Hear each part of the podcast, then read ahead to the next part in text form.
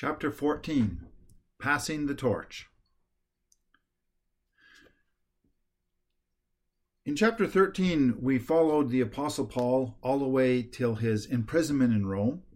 We're just going to leave him there for a, for a few minutes and look at some other things that were happening at this same time period.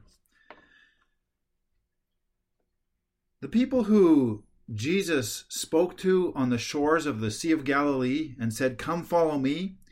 And in other places, as he walked through the ancient world, these people who knew Jesus firsthand are reaching the end of their lives. And so um, they begin to think and begin to behave in a way so as to pass the torch on to the next generation. I mean, it must have been an amazing period of time. Who, who wouldn't have loved to live and be part of the church in this early period. Can you imagine what it would be like if Peter or Matthew or one of the others visited your town as they did travel around throughout this period of time? And I think we would have pulled out all the stops and we would have gathered all the little groups of Christians that meet in different homes and rent a big place or go to a big public uh, meeting place and and spend hours and hours just listening to every word as they told the stories of of when Jesus did this or how Jesus taught that and See, they didn't need the Gospels. They didn't need the New Testament because they had the real thing. They had the people. Uh, you might have been in a church in Ephesus or or uh, Berea or something like that, and and maybe some woman who had been sitting on the hill when Jesus fed five thousand had you know married someone else and moved into your town and was now part of your church, and and you could just have that all in the first hand kind of way. But they realized at this point in time that that period was going to come to an end. And so some some things began to happen that I've labeled as passing the torch. So during this period of time in the late 50s to early 60s, Mark sits down and writes his gospel. We believe it's the first gospel that was written and began to circulate around. Um, Mark is probably in Rome at this time, helping to establish the church in Rome, uh, probably before Paul even arrives there. And John Mark's gospel is generally believed to be Peter's account.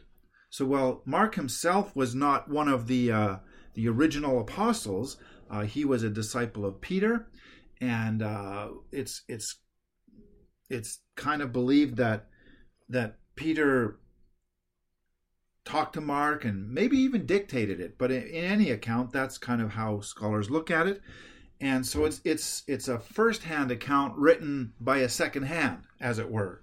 Uh, Mark presents Jesus as the suffering of God, uh, kind of as the fulfillment of the Isaiah suffering servant prophecies.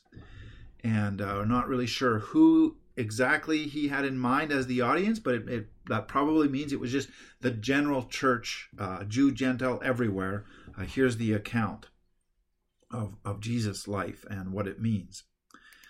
Also, during this period of time, Matthew writes his gospel. Again, we don't know exactly when, it's not stated anywhere, there's no clues, but during the late 50s to early 60s, Mark would have written his gospel. I mean, Matthew would have written his gospel. It's believed that he was living in Antioch in Syria, the home base of the Apostle Paul. And it's pretty clear in Mark's gospel that he's addressing this to the Jews specifically, both the believing Jews and the non believing Jews. Uh, the believing Jews to give them the full account so it can support the church throughout the coming generations, uh, but to the unbelieving Jews, probably in the hopes that this detailed account of Jesus' life and how it fulfills the Old Testament prophecies about a king in David's line would uh, would convince them to come to know Jesus Christ. So Matthew presents Jesus as King of the Jews.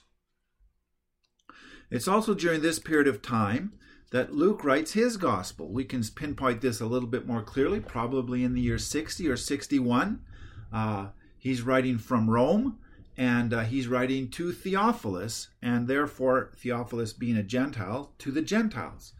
Now, just to understand Theophilus a little bit with Luke and, uh, and Acts, uh, what was common in those days is a patron system. So, someone who had influence, someone who had some wealth, would uh, would extend their own personal influence in the world by, in a sense, hiring or becoming a patron of people they really believed in to go out and do stuff. So, so Theophilus would have funded the research and travel of Luke to get this Gospel of Luke and Book of Acts thing done, uh, just to uh, put it into the into the records uh, for for for the future. And so uh, Luke writes to Theophilus, and through through him to the Gentiles, and he shares the message of the good news of the kingdom of Jesus uh, as the incarnation of God on earth the movement from Galilee to Jerusalem, and then the book of Acts from Jerusalem to, to Rome. And he really focuses on the humanity of Jesus. You know, the details of the of the stable in Bethlehem and the, the little side conversations between Jesus and some of his disciples. And uh, and so he really builds that up as as uh, not, to neglect or or put aside the the the amazing prophetic fulfillment, but that's not his focus. Uh, he focuses more on the human side of Jesus Christ, and that's one of the reasons why we still like Luke's story sometimes the best because it's it's that it has that kind of personal touch. And so these are some of the things that are happening during this time period. We we have to understand that that uh, as as Christians we really should be students of history because there was a lot going on besides what's in your Bibles. Uh, just think about this. These people were visiting and telling these stories, and now they realize we better write them down. But then the book of Romans is already around and probably circulating from church to church as an authoritative source of, of understanding and theology. And and uh, now we have the Gospels coming out, and, and people would get those and hold on to them and then make copies for anyone who could read and pass them on to the next church and and so this was starting to build. And and we also understand that the different people uh, apostles had traveled east uh, through through maybe to India north into Africa. I mean north up into into Europe and and into Spain. And and and this was happening all around. Uh, the book of Acts gives us a particular segment of what was happening but the history books can tell us so much more of what God was doing in the world throughout this time. But here we have uh, the, the laying down of the essential truths and experiences of those who were with Jesus. And they're laying it out and saying, the, you know, of all the things that we knew and saw and heard, these are the ones, these are the stories, these are the accounts that need to be passed on throughout the generations in order to uh, to keep keep the movement of Jesus Christ on earth going strong in this world. So that was all going on during this time period.